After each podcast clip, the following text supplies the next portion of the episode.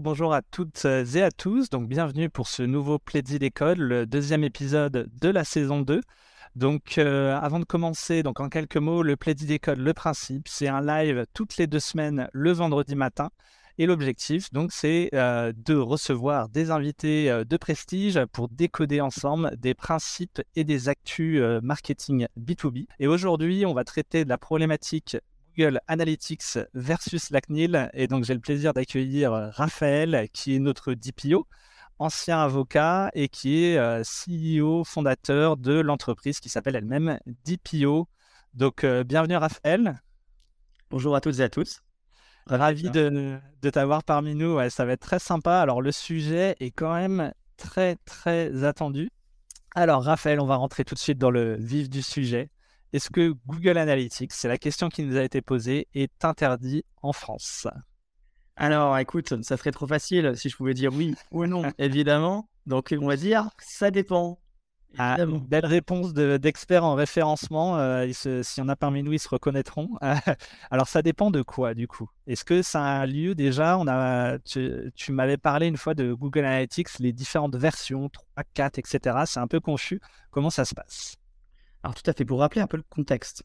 En fait, ce qui s'est passé, c'est qu'il y avait Google Analytics 3, très utilisé, et en face, et dans quelques pays de l'Union européenne, il y a eu effectivement une interdiction, du moins une mise en demeure de ne pas utiliser Google Analytics 3 sous condition. Même la CNIL dit que si on met certains paramétrages, on peut utiliser Google Analytics 3. Alors, il faut savoir qu'au sein de l'Union européenne, il y a 27 000, on n'a que 4 qui l'ont interdit. C'est-à-dire que si vous allez euh, même euh, vous allez, je sais pas, euh, dans les, dans les Balkans, euh, en Angleterre, Google Analytics est autorisé. D'accord? Donc, on voit qu'il y a quand même une volonté un peu politique euh, de la part de la CNIL d'interdire, de donner un coup de massue aux GAFAM sur Google. Alors, donc, il y a Google Analytics 3 qui est sorti, enfin, qui était utilisé, une décision qui arrive en France, Google Analytics arrive 4 arrive en disant écoutez, nous, on a résolu les problèmes. Donc, la décision était à l'époque de Google Analytics 3.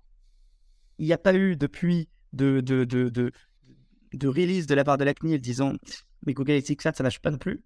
Donc, on est un peu dans ce flou juridique où on attend un peu. il y a beaucoup, beaucoup d'articles qui essayent d'expliquer si ça marche, si ça marche pas. Tout le monde dit un peu, parce que je vous ai dit, hein, ça dépend. Ça dépend de certains paramètres, ça dépend si on met certains paramétrages, certaines choses. Euh, donc, il y a une sorte de flou juridique.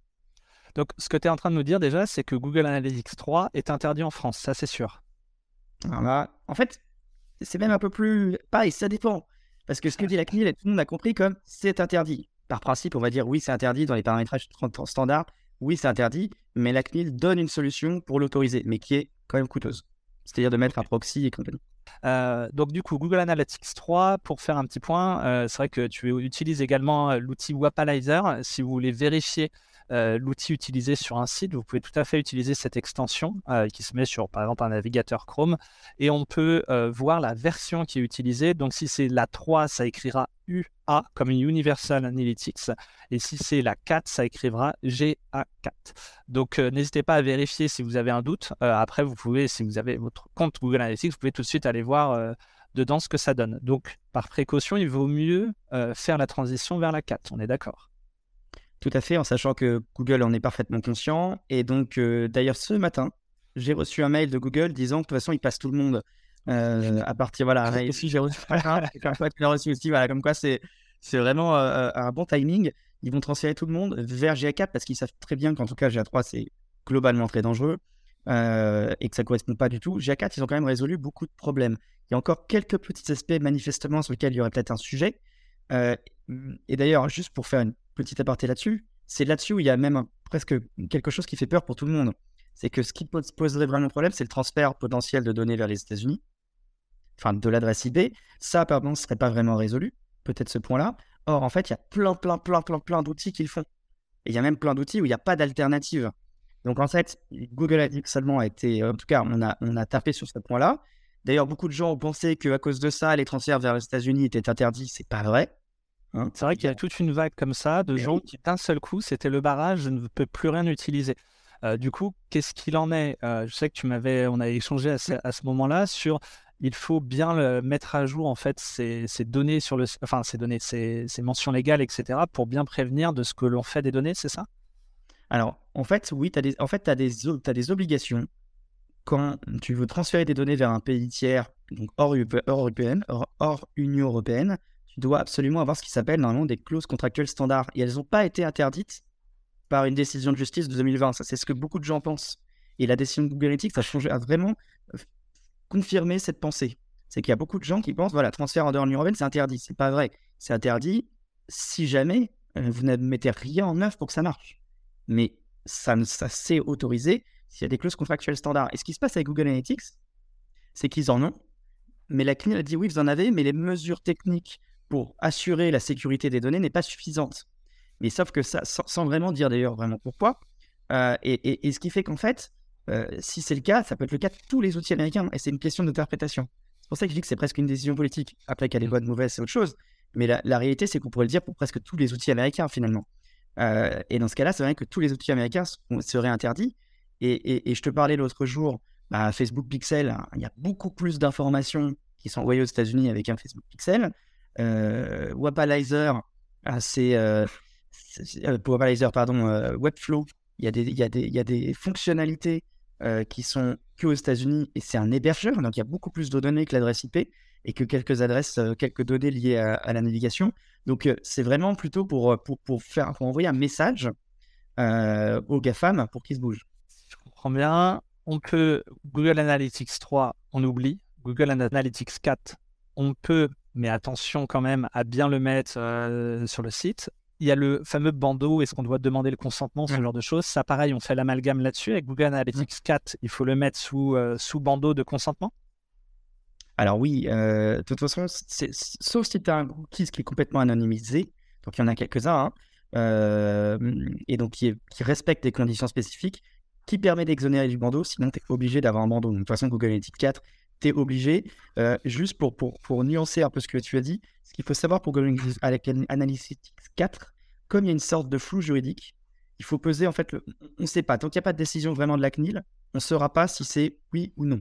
D'accord, c'est pas binaire. Est-ce que la CNIL euh, s'engage ou pas euh, La CNIL, par exemple, le Google Analytics, est-ce qu'ils s'engagent pour cette version 4 ou pas au niveau RGPD contractuellement? Qu'est-ce que eux ils disent de leur côté? Bonne question, bonne question. Alors j'ai épluché en long, en large et en travers euh, les conditions de Google. C'est très très très compliqué de, de, de, suivre. Ça va dans tous les sens, même pour un avocat. concrètement, ils ne disent jamais Google Analytics 4 c'est le truc le plus formidable de l'univers. Par contre, ils disent on respecte le RGPD et c'est dans leurs conditions contractuels. Donc, ils s'engagent à respecter le RGPD et à fournir des éléments conformes. Donc, malgré tout, ils sont engagés. Ils disent pas Google Analytics 4, ils disent tous nos produits, globalement. D'accord? Et pour Google Analytics 4, ils disent bien, il y a une page disant on a fait ça, ça, ça, ça, ça. Maintenant, respecte ça, on respecte ça, respecte ça.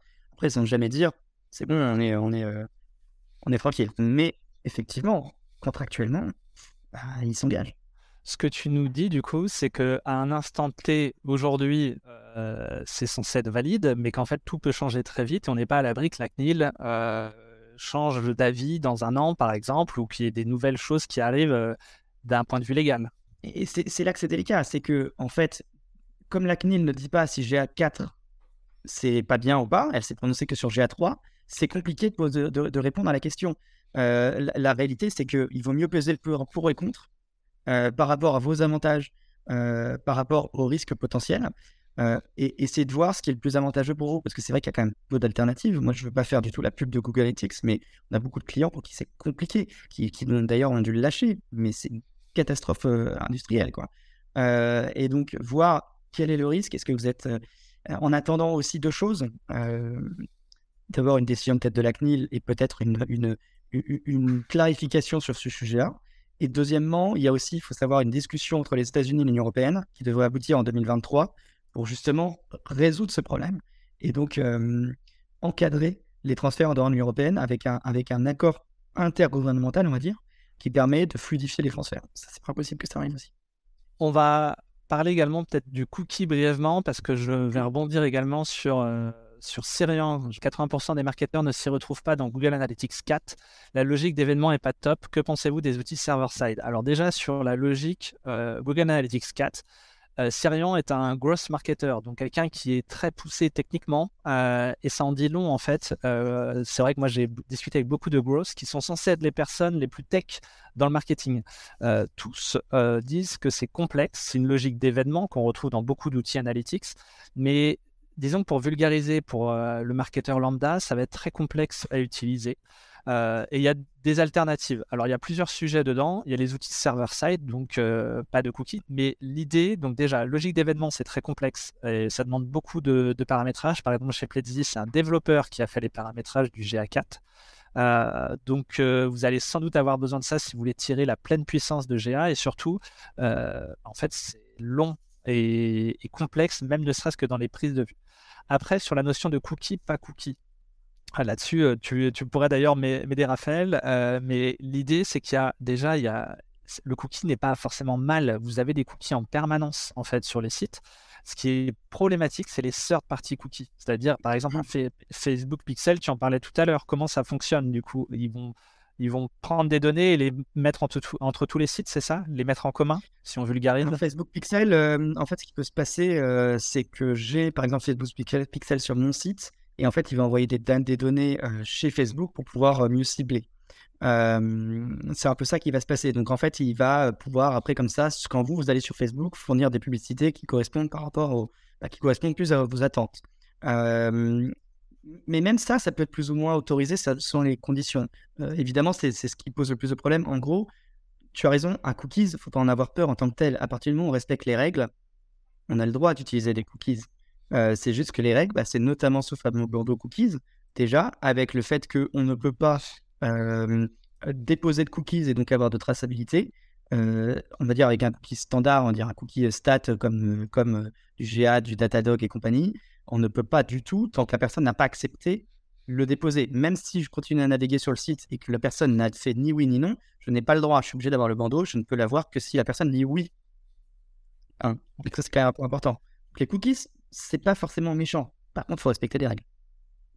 Très bien. Et du coup, il y a cette histoire donc de cookies. Par exemple, nous, Pledzi, on a ce first party cookie qui peut être utilisé, euh, mais jamais vous aurez entre deux clients, par exemple, un recoupement de données. Donc ça, il faut le, il faut le savoir. En fait, ça va servir sur le même site. Par exemple, si vous allez sur Amazon, concrètement, si vous y allez, vous vous reconnectez juste après, vous allez pouvoir, vous n'allez pas avoir à vous reconnecter. C'est ce genre de choses, si vous vulgarisez. Euh, ce qui va être problématique, par exemple, c'est si un outil comme Google Analytics va synchroniser des données entre différents sites et tout, envoyer aux US. Là, forcément, ça devient problématique. pour les alternatives, donc Sirian on a parlé, donc on a montré son outil Peripple App il y a pas mal d'alternatives en fait aujourd'hui qui existent, qui ont le vent en poupe. Vous avez alors, euh, si on les liste, il y a Matomo, qui est le plus connu, je pense, dans les alternatives. Vous allez avoir Plausible, qui est un outil qui a bien percé. Attention, par contre, euh, avec les outils, c'est ça en fait la grande nouveauté, c'est que c'est. Alors pour vous dire, il y, a, à peu près une dizaine d'années, Google Analytics avait tout tué sur son passage, puisqu'il y avait plein d'outils où il fallait payer pour avoir des bonnes stats. Euh, ça a duré dix ans l'ère de, de l'analytics gratuit, et là on voit que c'est le retour en puissance des solutions payantes euh, qui garantissent du coup un niveau de, de, sécurité des données. Et donc forcément, on va en parler, hein, c'est-à-dire que nous on a Pledzi One que vous pouvez aller euh, télécharger sur le site et vous allez avoir donc un, bon niveau de statistiques. Euh, nous, le parti pris, c'est contrairement à des outils comme Matomo et, et, euh, Plausible, c'est pas d'avoir tout une solution complète pure analytics avec les taux de rebond, etc. C'est d'avoir les données principales business, donc visiteurs, les canaux de conversion, etc. etc. Donc n'hésitez pas à aller, à les tester si vous, si vous le souhaitez. Euh, après, il y en a plein d'autres. Hein. Donc, il y a les Peripal donc de, de Serian. Euh, ce qu'on vous invite à faire, c'est aller tester. Pour Google Analytics, si on recentre, hein, euh, après, c'est qu'une question d'analyse coût du changement, on va dire. risque-bénéfice. dans tous les cas, ce qu'on peut vous conseiller, c'est de diversifier, c'est de ne pas vous baser sur une seule source de données, parce que la problématique aujourd'hui, c'est que vous aviez tout de stocké sur Google Analytics, Maintenant, si vous faites des comparaisons, il va falloir passer sur un autre outil. Donc, il va y avoir des solutions de récupération, de récupération de données de, Google Analytics. Et après, ça va être de stocker dans un lieu sûr. Donc, si, Google, si vous n'avez que Google Analytics et que demain la CNIL interdit tout, bah, ça peut être complexe. Donc, de l'envoyer sur au moins un autre outil euh, pour suivre tout ça. je compléterai juste, si tu me permets, Benoît, en disant qu'en fait, vous avez globalement deux solutions. La solution safe. La solution safe, bah, c'est que vous n'utilisez plus Google Analytics et vous prenez des alternatives. la solution, bah, mmh, pas forcément safe, mais qui peut être effectivement. Bah, après, c'est une question d'avantage, voilà, coût, risque, business. Ça, il faut, que vous preniez cette décision. Où il y a ce flou juridique, donc on ne sait pas. bah, c'est vous prenez, vous diversifiez, vous faites comme ce que, dit Benoît. Prenez du Google, GA et prenez le reste. Voilà, il y a deux situations. C'est impossible d'être binaire, de dire oui ou non. Il y a vraiment une situation flux juridique. Une situation, c'est sûr qu'il n'y a pas de risque. Dans tous les cas, par contre, et il y en a encore, hein, parce que j'étais euh, en ligne avec un client euh, cette semaine justement qui avait, qui était encore sur Universal Analytics. Donc ça, attention. Et d'ailleurs, euh, pas plus tard que ce matin, Google Analytics a envoyé en disant, on est déjà en train de le faire pour vous. Si vous le faites pas, on va le faire pour vous. donc en gros, ils sont en train de rapatrier toutes les données, de, de, paramétrer automatiquement les GA4. Alors, on va avoir pas mal de questions à, répondre. Donc, on a Marie euh, qui nous pose la question est-ce que ça change quelque chose de choisir une solution de cookies française européenne à une solution hors zone de juridiction de la CNIL? Donc là, on est sur le sujet cookies. De toute façon, en fait, ce qu'il faut savoir, c'est qu'il y a, on va dire, un avantage c'est qu'il n'y a que Google Analytics qui a été tapé. Donc, s'il y a d'autres solutions, a priori, il n'y a pas trop de problèmes. D'accord? Euh, après, à vous, normalement, vous devez quand même vérifier le, que, l'outil est conforme et compagnie. Donc ça, bah, c'est plutôt le DPO qui le fait. Euh, mais néanmoins, c'est GA qui a été tapé. Donc ça veut dire que les autres, c'est pas forcément un problème. D'autant plus que ce qu'on a dit, c'est que les transferts en dehors de l'Union européenne ne sont pas interdits par principe.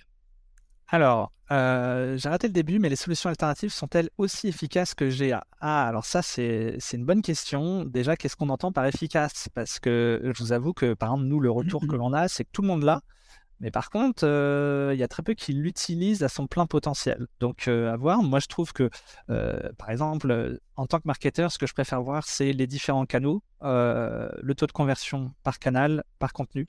Euh, c'est vraiment les, deux choses que je vais analyser. Je vais regarder le top, ce qui marche bien et ce qui marche pas. Et donc, j'ai une vue concrètement que j'utilise, toutes les données démographiques, etc. J'ai jamais, jamais, jamais utilisé sur Google Analytics. Donc, chacun l'utilise différemment.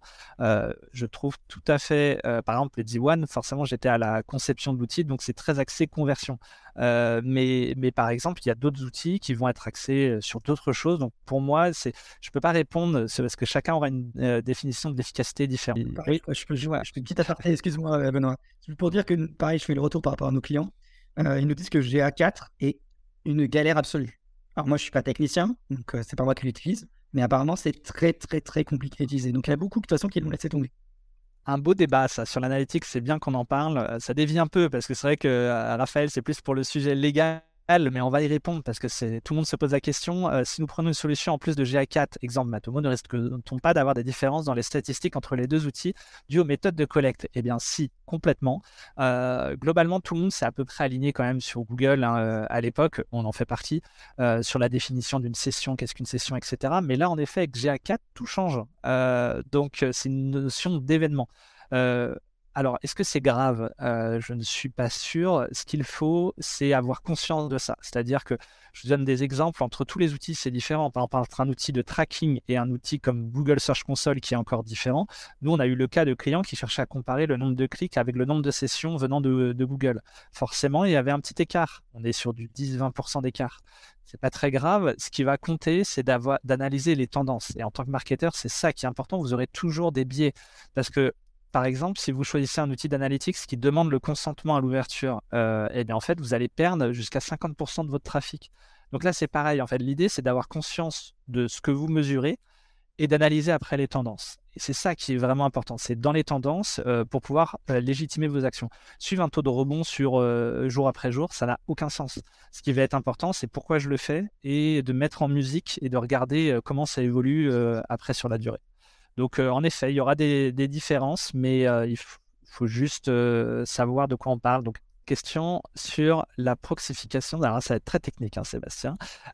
passer par la proxification, j'espère que je le dis bien, c'est via server-side GTM permet de résoudre le problème de transfert vers les US. Que pensez-vous de cette solution? Eh bien, rien que le mot est compliqué. donc, Sébastien. Donc, oui, en effet, c'est une solution.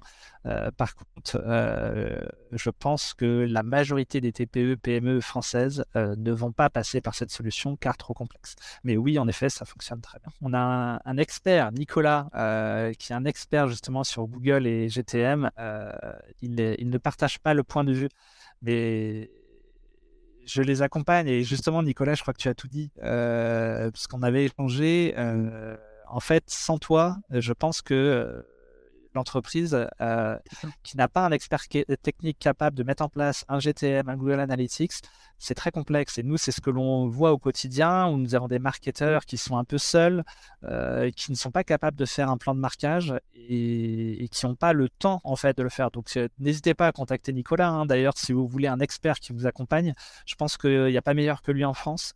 Euh, et donc, en effet, si vous voulez continuer avec GA4, euh, faites-vous accompagner par, euh, par des personnes comme Nicolas parce que c'est un gain de temps et le ROI est clairement meilleur avec, avec des personnes comme lui. D'ailleurs, Nicolas, ce contact, ça pourrait être sympa de te faire intervenir sur un plaisir des codes. voilà.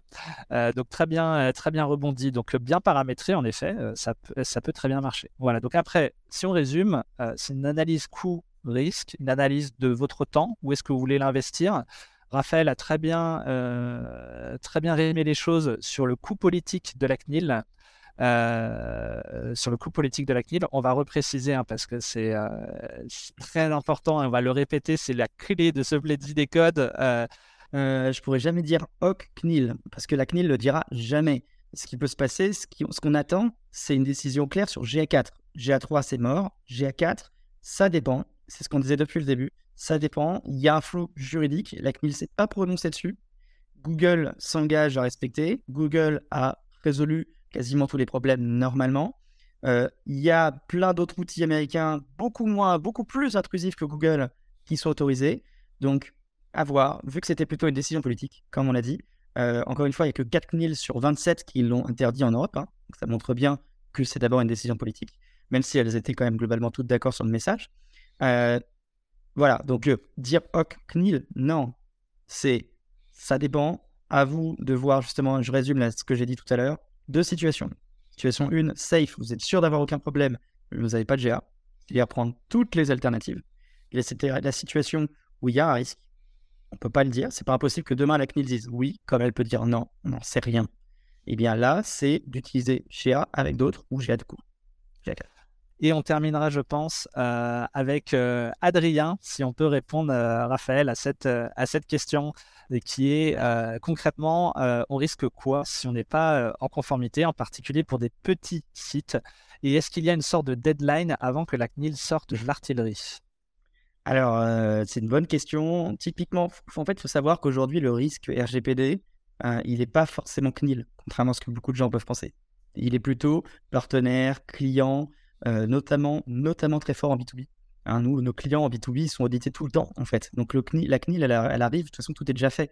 Parce que finalement, c'est les clients qui ont imposé. Donc, le risque, il est d'abord souvent business. C'est qu'aujourd'hui, le RGPD, il y a quand même une évolution des mentalités euh, auprès des personnes, ce qui fait que aujourd'hui, si vous n'êtes pas conforme à RGPD, euh, notamment en termes de business et en termes de clients B2B, B2C, c'est quand même un problème et on le voit vraiment très fortement deuxièmement, c'est aussi en termes, il faut savoir que depuis pas longtemps, ne pas respecter le RGPD, c'est considéré aujourd'hui comme, euh, comme euh, de la concurrence déloyale. Donc vous pouvez être attaqué par un de vos concurrents qui lui respecte le RGPD, alors que vous ne le respectez pas. D'accord? Ça, c'est le deuxième point, il faut en avoir conscience. Donc encore une fois, le deuxième risque, il n'est pas, pas CNIL. Le troisième risque, vous allez rire, mais je connais des gens à qui c'est arrivé, c'est le risque, pareil, toujours concurrentiel, mais euh, c'est un concurrent qui sait que vous n'êtes pas conforme, il va aller se faire passer pour un client, il va vous mettre un petit peu un, use case auquel vous répondez mal, bim, il porte plainte à la CNIL, c'est très facile à faire, hop, vous recevez les mises en demeure, ça vous, ça vous, euh, ça vous embête, j'ai déjà vu. Et après, le quatrième point, bah, c'est la CNIL, mais la CNIL, elle ne vient qu'en dernier lieu, elle ne vient que sur des cas, euh, parce qu'elle a bah, manque de temps et, de coûts, hein, évidemment, euh, de personnel, donc elle fait par rapport à des choses très ciblées, euh, mais ça ne veut pas dire qu'elle ne peut pas arriver. Mais donc, c'est vraiment en dernier lieu, si vous avez vraiment fait n'importe quoi, qu'il y a eu plein de plaintes, euh, là, oui, elle viendra. Très bien. Eh ben, écoute, je crois que c'est clair, Raphaël. Merci en tout cas pour euh, ton expérience, ton, euh, ta connaissance euh, de ce qui se passe au niveau RGPD et CNIL. c'est vrai que c'est, tu étais le meilleur expert en tout cas pour répondre à ces questions. J'espère que c'est clair pour vous. Merci à toutes et à tous. Merci Raphaël. Merci Benoît, merci beaucoup à tous et à toutes. Si cet épisode vous a plu, n'hésitez pas à nous mettre 5 étoiles sur votre plateforme d'écoute de podcast préférée. Vous pouvez également suivre Pledzi sur YouTube ou LinkedIn pour être alerté de nos prochains épisodes à venir et réagir en live. C'est un vendredi sur deux à 9h30. Et si vous vous demandez ce qu'est Pledzi, c'est un outil de marketing automation pour les marketeurs B2B débordés. Il vous permet d'accélérer votre cycle de vente pour envoyer des prospects qualifiés à vos commerciaux. Notre recette magique, un algorithme et une fonctionnalité, les campagnes intelligentes, qui permettent d'éviter de créer des usines à gaz avec des workflows rendez-vous sur plezi.co, que ce soit pour découvrir notre produit ou être alerté du prochain Pledzi des codes. À bientôt!